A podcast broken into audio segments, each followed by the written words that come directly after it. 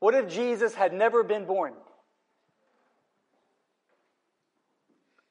One of my favorite Christmas movies, and actually uh, probably my favorite movie of all time, is It's a Wonderful Life. If you recall, George Bailey had the gift to see what the world would be like if he had never been born. And he realized that an entire transport of United States soldiers were killed because as a child he wasn't there to save his little brother who would grow up and be a war hero and save that entire transport. As you recall, the city that he lived in became Pottersville because he had never been born. And it was, just, it was a horrible, wicked place to live. The, what he thought were just casual encounters all throughout his life were actually interventions where his friendship, his love, and his care saved people's lives. And at the end of the movie, what he, he, he initially, he began the movie and throughout the movie thought that his life was an entire waste but at the end of the movie, he was crying out, Oh God, I want to live again. But it wasn't for himself, it was for others. But what if Jesus from Nazareth had never been born? Jesus, who lived only 33 years, 2,000 years ago, raised in a nowhere town called Nazareth. Never held an official religious office, never held an official political office, never wrote a book, his public ministry only lasted three years. At the time of his death, the soldiers gambled for his only asset. His, his entire equity was his robe. His followers scattered and deserted, and by human estimations, his life seemed to culminate and failure, and yet of all the parliaments and congresses that ever sat, of all the monarchs that have ever raised, of all the presidents who have ever lead, led, of all the militaries that have ever gone into battle, nobody has ever affected the world like this humble carpenter from Nazareth named Jesus. For one, obviously, this building that we're in here today would not exist had Jesus had never been born. But even more than that, these relationships that have been established within this building would never be born. And we wouldn't be family in a bond of the Spirit that runs even deeper than blood. And if we were to, to run into each other in the streets or maybe at the workplace or at a health club, then, then there wouldn't be a family connection and there wouldn't be that, that, that twinkle in one another's eyes because it's the Spirit of Christ and the love of Christ within us that binds us had Jesus never been born. It would be a cold place. C.S. Lewis put it like this Had Jesus never been born, the world would be like a blistering, cold, long winter with no Christmas. I asked my wife on the way to church, what do you think it would be like if Jesus had never been born? And my wife, who's from Mexico City, said it would be like a taco with no meats. Even more poetic than C.S. Lewis. Had Jesus never been born, this hospital right across the street would not exist. Hospitals across the nation would not exist had Jesus never been born because it was through Christian charity and Christian love and the Spirit of Christ and Christian dollars and Christian funds that have created hospitals across the entire world. In fact, up until the time of Christ, hospitals were very primitive and, and limited to only the elite or military personnel. But not only would there not be hospitals, there would not be orphanages across the entire world because up until the time of Christ, children were considered property. In fact, in ancient Rome, there was a wall that you could go to, and on this wall, it, they were abandoned babies, and it was mostly little baby girls that were left on these walls to die. And it wasn't until Constantine became a Christian, the, the emperor of Rome in the third century, that he initiated legislation that put an end to the genocide of children. Had Jesus never been born, children would not have rights. Had Jesus never been born, universities in the United States would have never been created. Do you realize that our greatest universities and our original universities and our greatest universities were initially created to be seminaries to train up people to be ministers of the gospel? Oxford, Princeton, Notre Dame. Had Jesus never been born, East Lancaster would not be a safe haven for many spiritually lost, hurting, and hopeless people without shelter. Think about the names of the institutions on East Lancaster that offer warmth and shelter and clothing and a new beginning. The Union Gospel Mission, the Presbyterian Night Shelter, the Salvation Army, all with Christian roots, with, with, with Christian vision and Christian ambition. Well, as far as that goes, the United States of America would not exist had Jesus never been born. We just celebrated Thanksgiving when the pilgrims landed on Plymouth Rock. Do you realize they were fleeing religious persecution and coming to a land where they could worship Jesus freely? And there is the Mayflower Pact. And those pilgrims gathered together in the captain's quarters and made a pact that they were going to establish a new land for the glory of God and the advancement of the Christian faith. That is the foundation of our nation. Do you realize that the Constitution of the United States of America would not have been created had it not been for Christ-like Christian influence? The Constitution is based on a government of law, not by monarchs and men. As James Madison put it, we have staked the whole future of American civilization not upon the power of government, but upon the capacity of each of us to govern ourselves according to the Ten Commandments of God. The Constitution is based on equality under the law, which is inspired by Scripture. Because we read in Acts 10:34 that God shows no partiality. We all come to the cross as equal sinners, and as a result, we are all made equally the righteousness of God. The Constitution is based on the Declaration's assertion that all are endowed by their Creator with certain inalienable rights, and among these, life, liberty, and pursuit of happiness.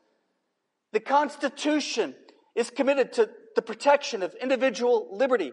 As Christians, the framers of the Constitution believed, quoting 2 Corinthians chapter 3 verse 17, that where the Spirit of the Lord is, there is liberty. Had Jesus had never been born, the hospitals in the United States and across the world, orphanages in the United States and across the world would not exist. When I was in India, I saw that running more rampant than stray dogs were stray kids, packs of kids of eight and ten. And the leader among them was a six-year-old who was carrying a two-year-old on the back, on their, on their back. And it broke my heart and a seed was born in me that day that our church will start an orphanage in India. It's the Spirit of Christ that puts that in our hearts. Had Jesus never been born, the United States would not exist. The Constitution would not exist. Had Jesus had never been born, slavery would not have been abolished. Do you realize that during the Civil War and the Underground Railroad movement that was transporting slaves from the South to the North, it was driven by the passion of Quaker Christians. And two thirds of the leaders of the abolitionist movement that eradicated slavery in the States were ministers of the gospel of Jesus Christ. And that, that resounding voice that helped our nation catch up with our creed in the 60s civil rights movement was from a Baptist minister, Martin Luther King Jr. Had Jesus had never been born, hospitals would not exist. Universities would not exist. The United States of America would not exist. The United States would not have been a superpower to intervene and to push back the Nazi government, the Jewish people would have been eradicated. Everybody would have been speak. The whole world would have been would have spoken Germany today and been under Hitler's reign and influence. Art and literature would not exist. Ludwig von Beethoven, Johann Sebastian Bach, Michelangelo, Charles Dickens, all followers of Christ who received their inspiration in Christ. Christians have advocated throughout the centuries for children's rights. From, as I mentioned earlier, Constantine instituting legislation that abolished the abandonment of babies in ancient Rome. And Christians have continued to be the voice that have championed the, the, the, un, the unheard voices, the sanctity of life in the temple of the mother's womb. Christianity has done more than any movement throughout history to elevate women's rights. You realize that there's a practice in India in ancient times and in some scattered parts of rural India today called the Sutte, S-U-T-T-E, the Sutte. And this is the practice. If a man dies and they're officiating his funeral and there he is in his casket, or his body prepared to be burned. Beside his body is the wife, his living wife, at a stake, and she is burned to death at his burial because she is not fit and worthy to live apart from her husband. Therefore, she is the Sutte, which is translated the good wife, to, to suggest that a good wife will die with her husband because she's not valuable by herself. But it's Christ who liberated women. Up until the time of Christ, women were not allowed in ancient Israel, in ancient Middle Eastern cultures, to go and, and learn alongside men. But you see Jesus, and at his feet are women, and Mary and Martha, and they're gleaning from his words, and it was purely scandalous in this particular culture. But we know from our Christian faith, the Apostle Paul said in Galatians, that there is neither Jew nor Gentile, slave nor free, male nor female. Suicide was, is rampant apart from Christianity. Cannibalism is rampant in communities prior to the influence of Christianity. If you look around the world and you think, what would it be like if Jesus had never been born? As C.S. Lewis put it, it would be a cold winter with no Christmas. It'd be a dark place with no light. As my wife put it, it would be a taco with no meat. Last night, my wife and I were having dinner. It was, we were eating at this little outside food trailer place, and it was cold and it was drizzly, and there was a, a lady that was uh, uh abused by her boyfriend and dropped off and, and yelled at and said, You'd be better off, the whole world would be better off if you just killed yourself. He gave her a broken bottle, beer bottle. She had it in her pocket with it. She tried to cut her arm. She was covered in blood. She was soaking wet. Her, she was wearing a skirt in the freezing cold, soaking wet. Her hair was soaking wet. And she asked us for help. And it's the love of Christ within us that compels us to buy food, to buy warm clothes, to ensure that there's shelter, to do our part, to do our best. It is the love of Christ that compels us to do this. It would be a cold place without the birth of Christ. It's been said that the worst fate of Christmas is to commercialize Christmas. Though we need to be careful not to commercialize Christmas, there is a worse thing that we could do than commercializing Christmas, and that's trivializing Christmas.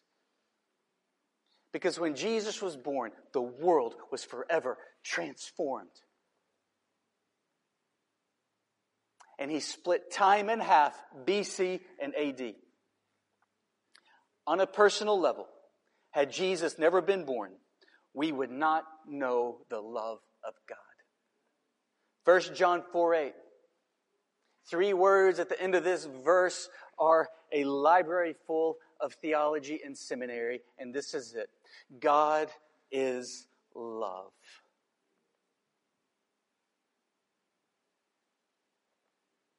And when the shepherds were instructed by the angels that the Messiah, Christ, was born, they ran to the manger and they were taken back by the humility of God.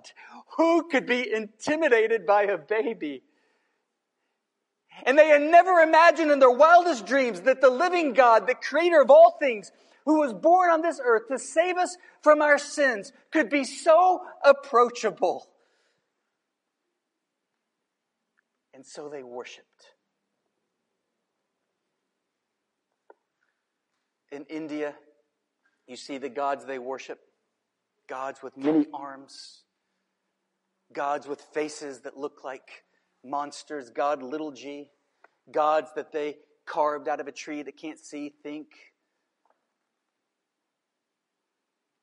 These gods look like they belong in a horror story and nowhere in these people's imagination do they even dare to fathom that such a God could possibly love them, much less could they ever love that God in return. But God was born to show us that he loves us. God is love. As we read in John 3:16, for God so loved you, he so loved me that he gave his one and only son, Jesus Christ, God in the flesh, so that if we just believe in Him, in His work on the cross, we will be saved. Romans 5 8, God demonstrates His love for us in this while we were still sinners. Christ died for us. And Paul said, as a result of this, I want to know him. I want to love him. I want to experience him. I want to know this God who left the glory of heaven to endure the agony of the cross for me. I want to know this God who created all things, the author of life, the sustainer of life, who forfeited his life to give me life. I want to know this God and I want to reflect this God's love back to him and worship and then knowing him in a relationship.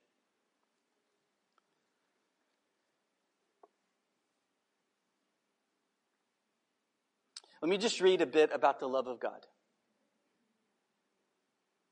This is from my book, Hope with Me, and I wrote this section on the love of God, and I put that well known story about God loves you this much, this much, and this much. And I read it to my wife, who was then my girlfriend, and she just sort of shrugged her shoulders and said, ah, I've kind of heard that before. That doesn't really inspire me. Go pray more and, and dig in to the love of God and see what He gives you. And this is what I wrote Earth is a mote of dust in our solar system. Our solar system is a speckle of light on the outer rim of the Milky Way galaxy. Our galaxy is a smear dot of light in the observable universe. Our universe is a grain of sand in the greater cosmos. Carl Sagan put it well. The earth is a very small stage in a vast cosmic arena. No wonder David marveled, when I look at your heavens, the work of your fingers, the moon and the stars, which you have set in place, what is man that you are mindful of them? Human beings that you care for them. Why would God stretch the cosmic arena so high above our pale blue dot, our speck in the cosmos? So that we know how inconsequential we are? No, so that we might grasp his love. The universe is an elaborate metaphor, as scripture says, as high as the heavens are above the earth, so great is his love for us. We must therefore attach the same descriptors of the universe to his love for us. Where do we start? God is big. Really, really big. God's love is big. And the more we know God's love, the more we realize there is to know. The more we explore God's love, the more we discover there is to explore. The more we experience God's love, the more we are amazed at how indescribable, inexhaustible, incomprehensible is the love of God. The more we search out the limits of God's love, the more we find there are none. God's love is infinite and expanding faster than the speed of light. Even though our finite minds cannot grasp his infinite love, our hearts can, which is why Paul prayed that you may have the strength to comprehend with all of the saints the length, height, depth, and breadth, and to know the love of Christ that surpasses knowledge. So you may be filled with all the fullness of God. This means that we must forget about human reward systems, love that divorces, love that abandons, love that envies, love that holds grudges, love that burns out, or love that fades away. Rather than trying to wrap your finite mind around an infinite God, allow the infinite God to wrap his love around you. God's thoughts of you exceed the grains of sand on all the beaches of the earth. His love for you is greater than the cosmos. Yet even these metaphors are only a starting point, missing the mark as drastically as the size of my childhood bed, trying to compare it to the size of God. For the steadfast love of the Lord is as everlasting to everlasting. Psalm 103. Perhaps the most mind boggling reality of God's love is that the one through whom all things were made, the one for whom all things have been created, the one who holds all things together, reduced himself from beyond the cosmos to a speck of dust, a mote of dust suspended in a beam of light.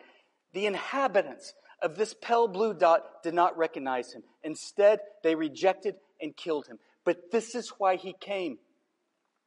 So that we would know the distance he is willing to travel toward us, the price he is willing to pay for us, the sin he is willing to forgive of us, the goodness and mercy he is willing to extend to us, and the relationship he is longing to have with us.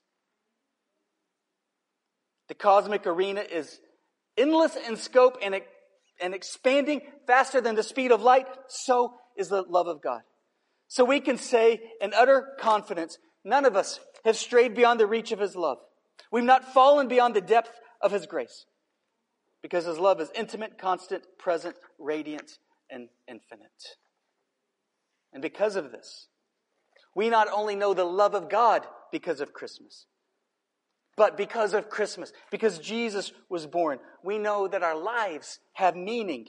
Genesis chapter 1, verse 27. We are created in the very image of God. Psalm chapter 139, verse 14, David says, I am fearfully and wonderfully made. And because of this, it's unthinkable that we abandon a baby made in the image of God. It is unthinkable that we don't extend the love of God to one another in tangible ways when the Holy Spirit prompts us to meet needs.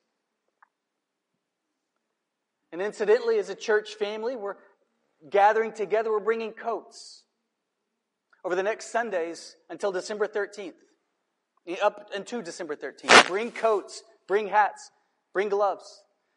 It's been said if you have two coats in your closet, you have one coat too many. So bring a coat, and, and we're just going to share lunch with the homeless folks, and we're going to give them coats and gloves. And guys, guess what? This is nothing uh, terribly creative for a church to do because this is what churches do. We share the love of Christ with people because Christ is in our hearts. And so we worship. We were made to worship God. And we believe as followers of Jesus Christ, the Spirit is within us, and now we have the capacity to return God's love, worship Him in return. Because the Spirit is within us, we know that every member is a minister at our church. There are no spectators. There are no people who can just sort of date the church and not commit to it. No, we commit and we roll up our sleeves. We tap into our spiritual gifts and we serve. Every member is a, is, is a minister because the Spirit of Christ is within you. We are designed to worship. We are designed to roll up our sleeves, count the cost, and serve one another for the glory of God. We believe that we are stronger together, and so we assemble, and our collective lights shine brighter. And we believe that Jesus is the hope of the world. Therefore, we look for opportunities to share with everyone, everywhere, what Jesus has done in our lives and what Jesus will do in their lives as well. And because of Christmas, because Jesus was born. We have a mediator between a holy God and a sinful and sinful man- mankind. And this is the cross of Christ. This is Jesus Christ. He is our mediator.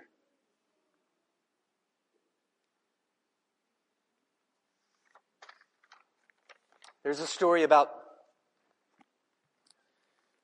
a little primitive village that was weathering a great deal of, of vandalism and theft. And so the chief and the elders gathered together and decided to implement the death penalty. And sure enough, crime rate dropped. Until finally, something very valuable turned up missing. And they said, Chief, what do you want to do? we we have found the culprit. And he said, Execution, just like we decided. And they said, Well, Chief, there's one problem. It's your son. And everybody just knew that the chief was going to back down on capital punishment. As a result of that, he would lose his authority, he would lose his ability to rule and to reign. But if he didn't back down, his son, his only son, would be killed. The chief said, Commence with the punishment. So they tied his son up. They Executioners were on each side of his son with rods, and the punishment was they were going to beat him to death. And they looked at the chief to make sure that he wanted to do that, that that was his, his, his, his unequivocal course. And he said, continue the execution. They raised his hands and he said, stop. And everybody said, okay, whew. he was just going to scare the boy. We knew he was going to back down. But then the chief walks over and he covers his son's body with his own body and he says, continue the execution. And they continue beating, and they kill the chief, and the son walks away. This is a picture of God becoming flesh and paying for our sins on the cross. For the wages of sin is death, and Jesus paid for our sins so that we could go free. He who knew no sin became sin so that we could go free and become the righteousness of God. What if Jesus had never been born? The United States would not exist. The Constitution would not exist. Slavery would not have been abolished. Children's rights would not exist. Women's liberation and women's, women's rights would not exist. Hospitals, orphanages across the world, charitable organizations across the world would not have been created. And on a personal level, we would not know the love of God. Our lives would not have meaning. And we would not have a mediator between a holy God and sinful men. What if Jesus had never been born?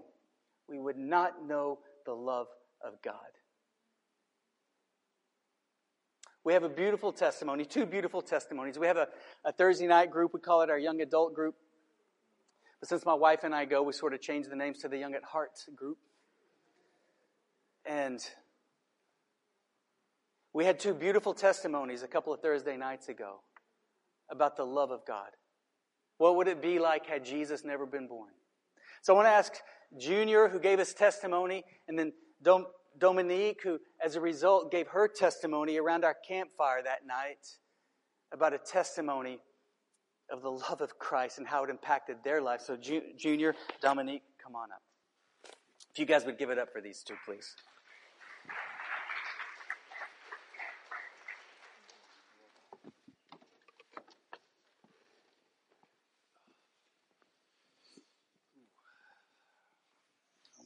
Nervous. Uh, so I asked our Thursday night group here a couple weeks ago how do you know if God's real and how do you know if He's there? Well, and for me, when my dad passed away many years ago, I found myself sitting in a very dark place with guilt because I had I had had a major argue with him, argument with him the night that he died.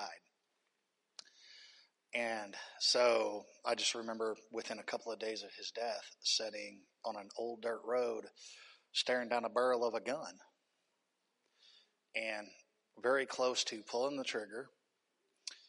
And I just I felt like I heard this voice saying, "Call my sister." So I put the gun down. Was still thinking about, oh, I can, you know, I can just pull that trigger, but so I called my sister. She didn't plead with me. She didn't try to, you know, she just simply said, think of your nieces. I had two nieces at the time that were very young. And uh, I don't know, I just, it hit me like a ton of bricks. And I just, just put the gun down, went back to my, where I was living, which was with my aunt and uncle, and walked in and handed her the gun and says, when I ask for this back, Till then, just put it away. I don't want to see it. And, well, that's how I know because God spoke to me. That's how I, knew He was there with me because I wouldn't be standing here today giving my testimony. And so, I just want to say, I don't know, suicide really does bother me a lot. It hits me at my core, I think. When I hear people, you know, I hear about somebody I know like all of a sudden come like, what? It just, I, I can't, I don't know. I just, I can't really comprehend it. Why? It just doesn't make sense. And I just want to say, if you're feeling that, reach out to someone. Because it's not just you that it affects. It affects your family, your friends, and people that know you. So that's all I got to say.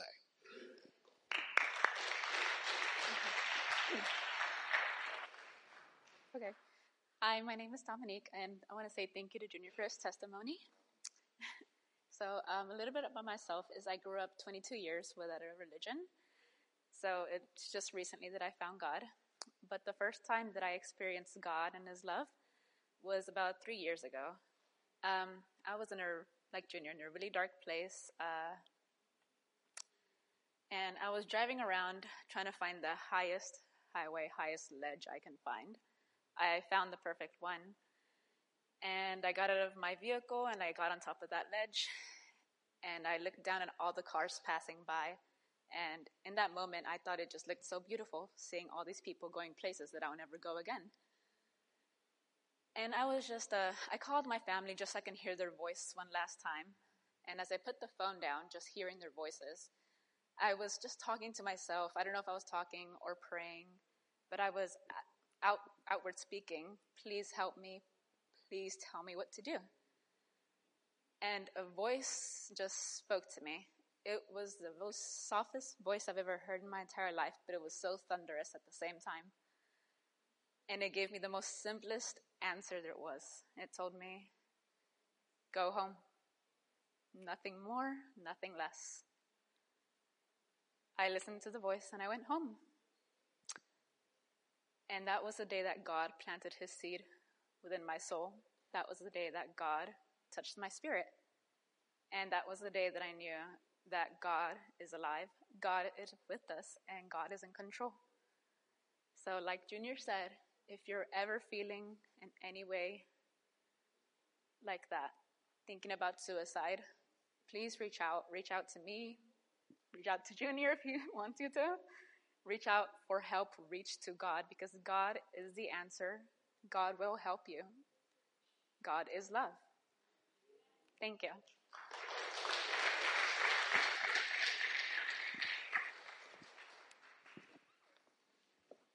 Junior, Dominique, thank you very much. God is love. I love the way Dominique described the voice of God because I've heard the whisper, the thunder as well. God is real and God is with you and God is for you. What a cold world this would be had Jesus never been born. Maybe it's time that you go home. You come home to Christ. Would you stand with me, please?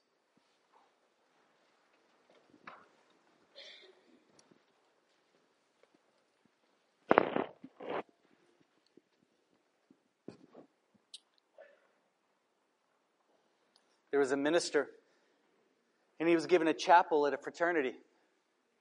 True story. And these guys were, you know, reclining on the couch and just kind of laid back. And he asked them a simple question What is the meaning of your life? And nobody answered. He said, I'm not going to continue. I'm not going to let you off the hook until you answer me. What is the meaning of your life? And one person said, Well, I am going to uh, graduate, I'm going to go to law school, and I'm going to be a lawyer. And I'm going to help defend people. And he said, Well, that's, uh, that's how you're going to provide for your life, but what is the meaning of your life? And somebody else said, Well, I'm going to graduate, I hope to meet a girl, I'd love to have three or four kids, buy a house. And he said, Well, that's with whom you're going to do life, but what is the meaning of your life? What about you? What is the meaning of your life? Have you gotten it confused with what you do to provide in your life or with whom you are spending your life? What is the meaning of your life? We are created to worship God. We are created to reflect his love. This is our this is our purpose.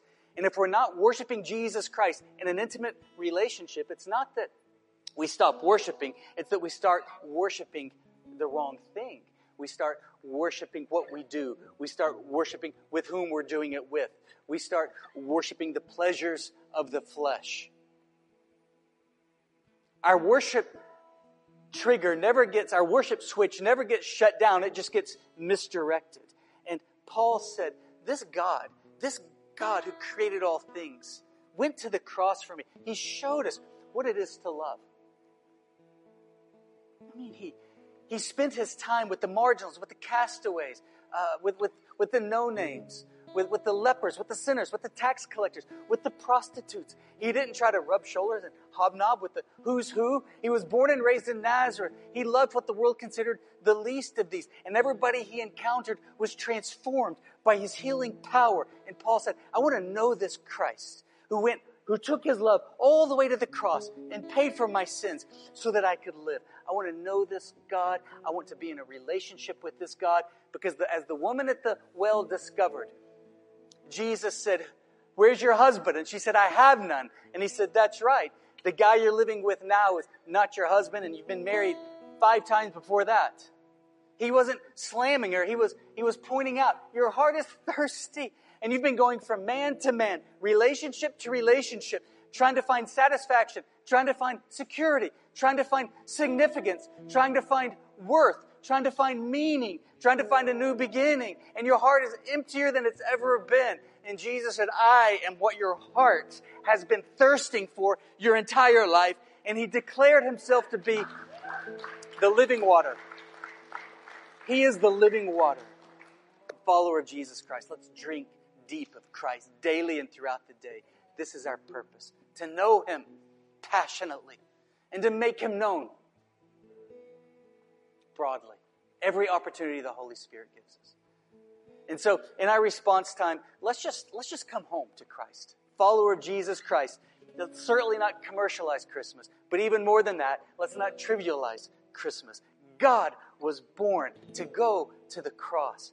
And let's come home and enter into this relationship with Christ. Let's return to this relationship with Christ. If you would bow your heads with me, I wonder how many of you would say, you know what? I, I can relate with Junior. I can relate with Dominique. I've been, I begin feeling like my life just didn't matter all that much. Maybe this world would be better if I were not here. I, I begin feeling like my life didn't matter all this much, and maybe Maybe everybody would be better off. Maybe I would be better off. Maybe the best is behind me. And maybe your heart has just been buying into that lie. I just want you to know that is a lie and you are valuable. God loves you. God has so much planned for you. And He's telling you what He's told Junior and what He told Dominique. You matter to the people around you, you matter to God. Come home into a relationship with Christ and know that what Satan meant for evil, God will mean for good. And He will translate all of your sorrow into beauty and blessing if you come home. Come home into a relationship with Christ. Let Him quench your heart. Let Him give you a new beginning. Let Him turn the loss into a blessing. This is His specialty. He turns loss into blessing.